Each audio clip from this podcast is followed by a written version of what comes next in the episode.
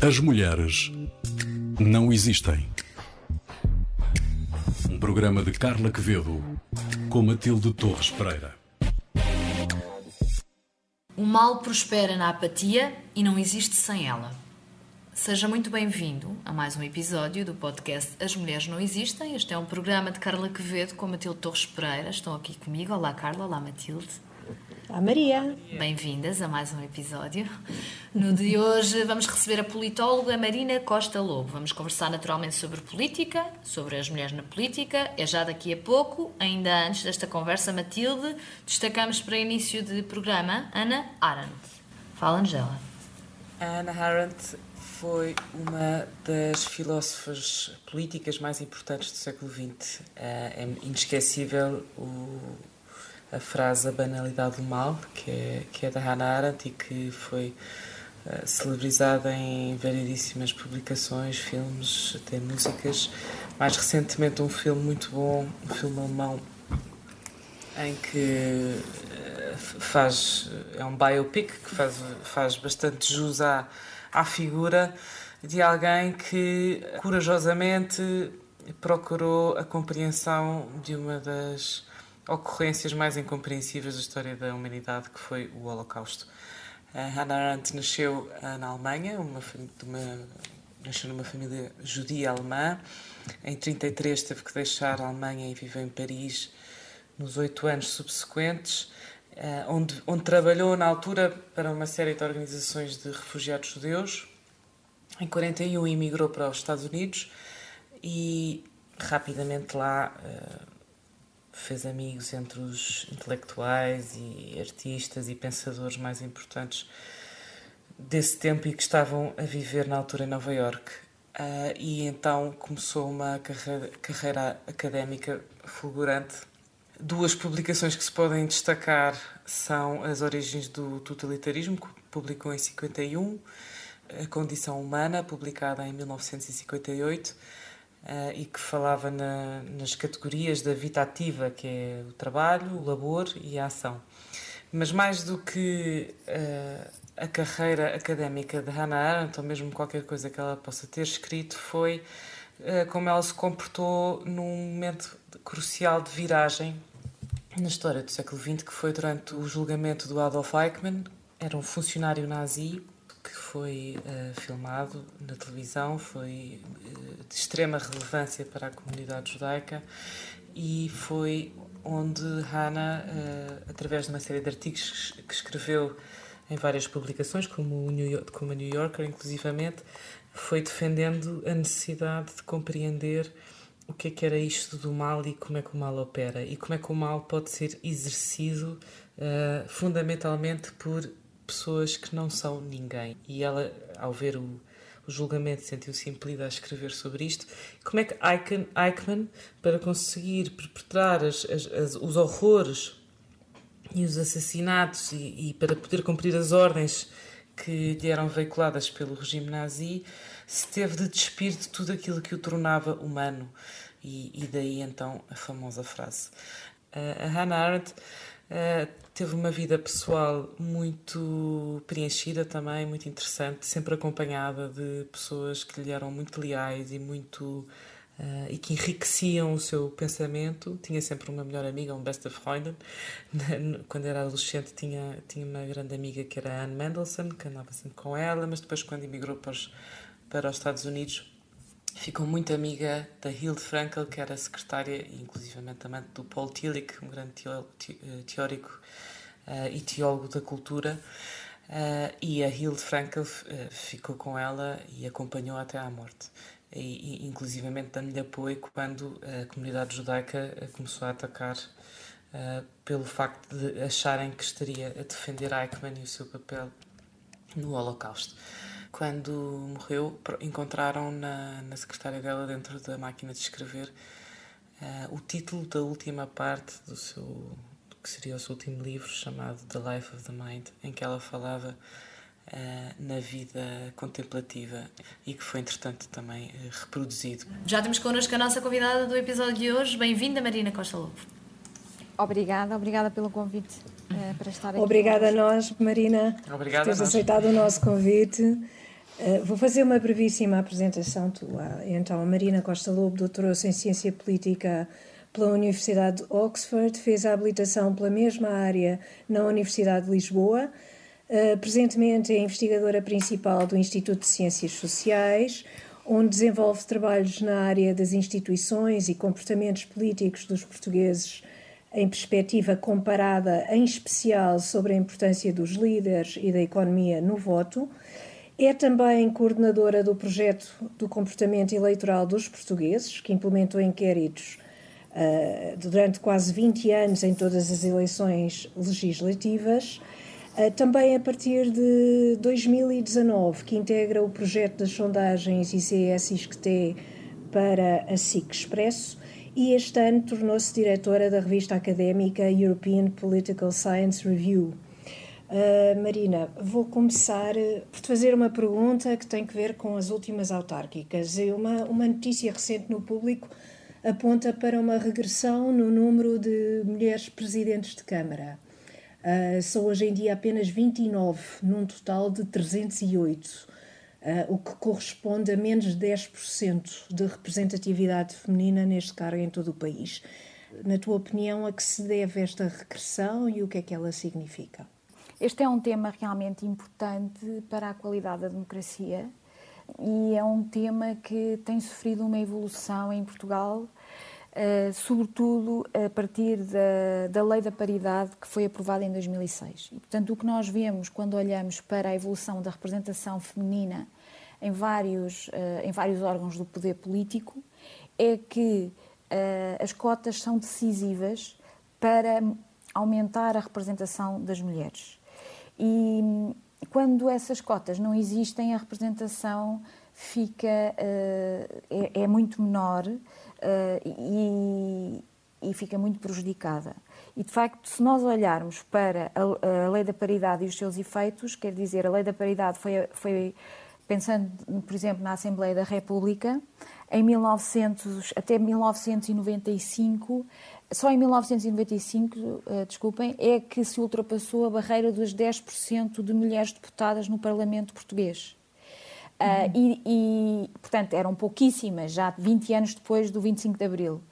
E em 2006 passa-se, aprova-se a lei da paridade e a partir daí é que se dá grandes, realmente um grande aumento, porque a lei diz que tem que haver uma representação de pelo menos 33% de cada género nas uhum. listas concorrentes. E isso é válido para a Assembleia da República, é válido para as listas do Parlamento Europeu e é válido para as listas da Assembleia Municipal a nível autárquico. Uhum. Agora, não se legislou uh, sobre uhum. quem é que podem ser os candidatos a. Na, na, na, votação para a Câmara Municipal. E ao não fazer esse tipo, uma legislação que, que, obrigasse, por exemplo, os partidos a terem como cabeça de lista para a Câmara Municipal, para a eleição da Câmara, um, uma percentagem mínima de, de cada género, uh, o resultado é que um, há pouquíssimas mulheres a uh, presidentes de Câmara a representar uh, uhum. os partidos. E isso é, é, um problema que, que, que, tendo em conta como aconteceu com as outras instituições políticas em Portugal, nós vemos que só através uh, das cotas é que se poderá alterar essa situação. Porque, de resto, se não for assim, o poder local continua estando muito personal, está muito personalizado e tende a ser masculino. Estamos a falar de uh, presidentes de Câmara que foram eleitas. Não sabemos quais foram, uh, quantas concorreram ao cargo, mas de qualquer forma foram eleitas muito poucas. Uh, o, que, o que me faz pensar que também concorreram muito menos do que, do que aquelas que, que seria suposto, enfim. Os partidos são ainda estruturas, sobretudo masculinas, não é? Em que as mulheres ou não são bem-vindas, ou, ou, são as mulheres que não querem estar na política, porque também há este preconceito, que as mulheres não querem estar na política, mas depois encontramos inúmeros casos de mulheres que querem estar na política, mas que, enfim, todas as estruturas, uh, e como disseste há pouco, que são eh, sobretudo, uh, sobretudo homens, e, e, e, que funcionam de uma certa forma e que acabam por excluir também uh, as mulheres de, desses processos e, e, fazem com que elas não sejam, por exemplo, cabeças de lista uh, concorrentes a presidente de Câmara. Mas exatamente. o que é que achas que se passa aqui, exatamente? Portanto, no, nos partidos? Quer dizer, os partidos são organizações uh, que, têm, que têm hierarquias e onde é preciso entrar e escalar, digamos assim, e fazer um, dar, dar um, contributo muito grande para se poder progredir dentro do partido. E um, normalmente esse trabalho é feito muitas vezes uh, fora de horas. É um traba uhum. O trabalho político não é um trabalho que se desenvolve das nove às cinco. E nós sabemos que as mulheres, especialmente as mulheres adultas, têm muitas vezes obrigações uh, em casa, em relação aos filhos que as impede de eh, poderem ter tempo livre para dedicar à política para além do trabalho que porventura já têm, não é? Portanto, isso também está relacionado com o grau de profissionalização da política. Portanto, quanto mais as listas forem, forem quanto mais for obrigatório que haja mulheres nas listas, mais se, mais se integra as mulheres na política. E os partidos vão responder a esses incentivos. Os partidos respondem aos incentivos que são colocados e por isso é que foi tão importante a lei da paridade. Porque, tendo em conta que a política é uma atividade que não, se, que, que não tem um horário certo, ela é uma atividade que é mais fácil para quem tem mais tempo livre. E nós sabemos, é, é o que eu disse, as mulheres têm menos tempo livre uh, normalmente, sobretudo a partir de uma certa idade, quando já constituíram família.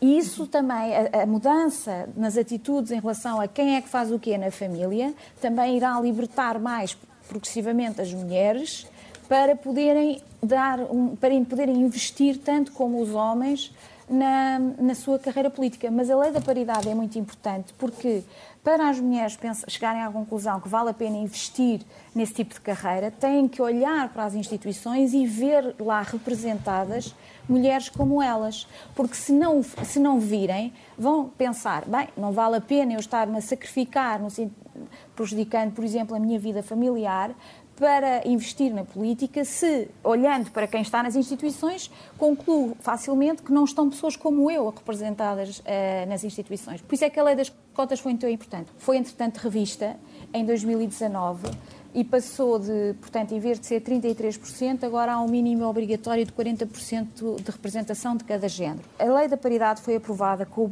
com o voto do PS, a abstenção do Bloco de Esquerda e com o voto contra de PSD, PCP, CDS e PEV. Um, o PCP é contra a lei das cotas por achar que a representação deve ser exclusivamente ideológica e não deve haver uma representação descritiva no Parlamento. Significa que não deve haver uma representação. que, que o Parlamento não deve representar a sociedade. O Parlamento hum. deve representar as ideologias que existem num país. E, portanto, eles votam, votaram contra e votaram contra novamente em 2019. Mas em 2019, a lei da paridade foi uh, aprovada pelo PS, pelo PSD, uh, eh, pelo Bloco, pelo PAN e pela Presidente do CDS-PP, Assunção Cristas. E uhum. eu estive, sim, eu estive na, na, eu fui ouvida uh, pela comissão que estava a preparar a lei das cotas revista em 2019 e era extraordinário, porque realmente o que, o que o tempo mostrou às mulheres que entraram no Parlamento é que as cotas foram, são um meio bastante eficaz. As mulheres que, estão, que representam os vários partidos no Parlamento têm tanta qualidade como os seus colegas homens. E isto foi um uhum. passo em frente, foi um passo importante na qualidade da democracia portuguesa. Quase a maioria dos partidos, com exceção do PCP, que continua a dizer que não, é, é, é, tem que ser só representação ideológica e não descritiva, todos os outros consensualizaram que isto foi um bom, uma boa medida e que era para ainda aprofundar, e foi o que aconteceu em 2019.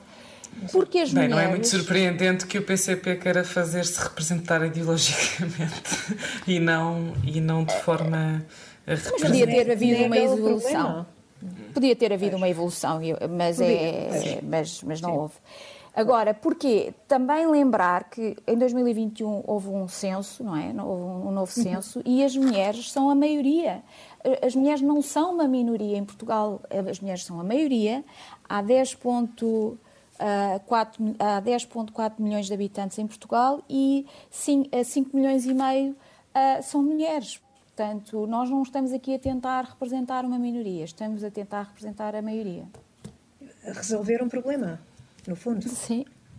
Pois. Sem querer fazer uma metáfora, ou, sim, sem querer fazer uma comparação demasiado excêntrica, eh, quando se, quis, se quiseram eh, impor cotas para a música portuguesa nas rádios portuguesas, hum. houve muito, muita controvérsia em torno disso e a verdade é que 10 anos ou 15 anos depois eh, verificamos que a música portuguesa escrita e produzida e e com, com, atuações de, com assinatura portuguesa tem tanta qualidade como a qualidade oh. da música oh. americana ou inglesa, não é? E a única forma de quebrar o preconceito é de facto fazer fazer que a fazer com que a sociedade consiga experimentar o resultado de, de, de uma maneira uh, diferente e às vezes isso tem que ser forçado. Exatamente. Além de que as cotas estão generalizadas, as cotas para mulheres uh, para a representação feminina Uh, existem em 130 países, uh, portanto uh, está, está muito generalizada. E em Portugal, Portugal tem uma representação no Parlamento que é acima da média europeia. Nós chegámos tarde, mas, mas avançámos rapidamente, estamos a avançar rapidamente.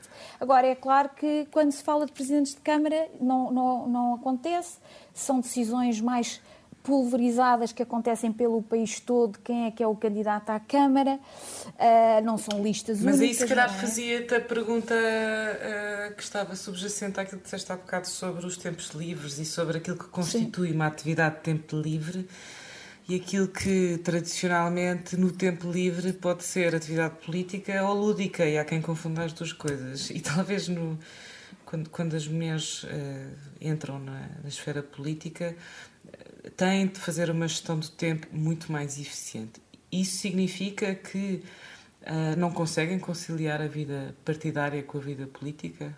Ou melhor, não conseguem uh, conciliar a vida partidária e política com a vida familiar? É, isso é uma relação causa e efeito? Ao estabelecermos cotas e, e, e conseguirmos colocar mulheres em, lugar, uh, em lugares importantes do ponto de vista político, um, isso dá um sinal para as gerações mais novas, mulheres e homens, de que uma carreira política é algo de atingível, independentemente do género. E, portanto, eu acho que aí, com, com, quando, as, quando, as, mulheres e os homens têm 20 e tal anos, 30, 30 anos, uh, uh, não, não constituíram necessariamente família. Nós sabemos que em Portugal e no, noutros países europeus se constituem famílias cada vez mais tardiamente e, portanto, pode haver aí uma igualdade de, de, de, de, entrada na política, desde que se, se, existam as referências que já lá estão, de mulheres que conseguiram chegar lá. Onde as coisas mudam re, realmente de figura é quando as mulheres se tornam mães e, e os homens se tornam pais aí é que é, nem todas as mulheres se tornam mães, mas, mas se se tornarem mães, aí a partilha das tarefas familiares ainda uh, continua a estar, sobretudo, em, uh, ao encargo das mulheres, e é isso que prejudica muito o seu envolvimento em tarefas, em, em atividades que não sejam aquelas uh, essenciais que, que seja relacionadas com o trabalho ou com a família. Portanto, eu distinguiria entre mulheres e mães. Uh, acho, que há, uhum. acho que há aí diferenças muito Exatamente. importantes. Então, sim, como é que se explica o fenómeno da Presidente da Comissão Europeia, então? A Ursula von der Leyen e os seus Colégio interno. Colégio interno. Eu, eu ah, a Ursula von der Leyen. É um não sei, estou, estou a imaginar. Ah, a Ursula von der Leyen é um caso absolutamente uh, excepcional Sim. Ah, ela julgo que tem sete filhos, não é? Sete, sete uh, filhos. Ela tem sete filhos, mas há aqui uma questão. Ela também ela tem uma, uma, um background de, de, de muita afluência. Ela é uma pessoa que, que é de uma classe social muito, muito alta, onde, com, com muito dinheiro, e aí também é, esse tipo é de mulheres claro. há, há, entre a, a Virgínia Ferreira, que é uma pessoa que eu prezo muito e que está na Universidade de Coimbra, sempre distinguiu a, a questão das mulheres tem que ser vista à luz das classes sociais. E isso é muito importante também em Portugal, porque há muitas mulheres em Portugal uma, das classes sociais mais elevadas que não sentiram grandes barreiras à sua afirmação, nem à sua capacidade de se estabelecer profissionalmente e eventualmente até de se interessarem pela política. A questão pois, é isso, que isso, isso, isso, a questão é que há imensa confusão. Mas há uh, muita... poder fazer essa distinção. Uma coisa é ter as condições financeiras todas reunidas e o conforto Sim. necessário para para avançar para uma carreira política. Outra coisa é assumir que tal não existe também uh, um certo ultrapassar de obstáculos. Não há ninguém, não, não, seja com certeza uma rainha que... ou, ou, uma, uma pessoa ou uma mulher desempregada com sete filhos que não tenha que, que se superar para.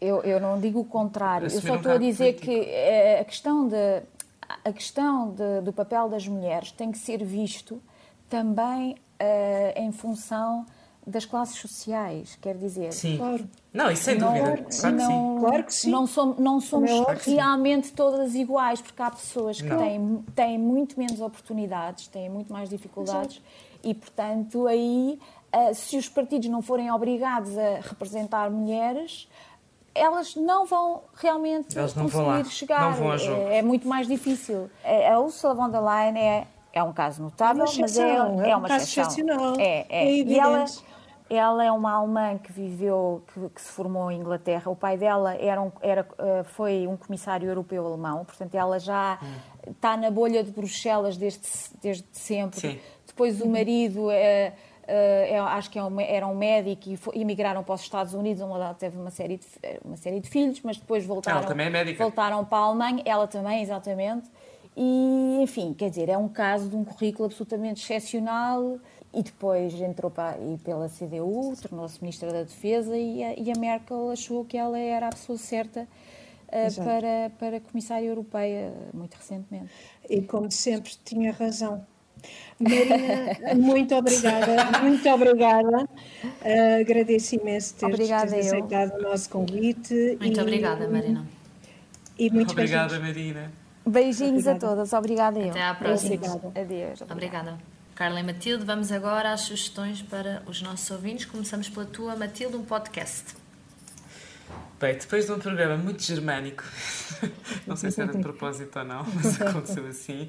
Aconteceu. Uh, vamos a, a, uma recomendação que é, é também um podcast uh, que descobri há pouco tempo e que é mesmo muito interessante.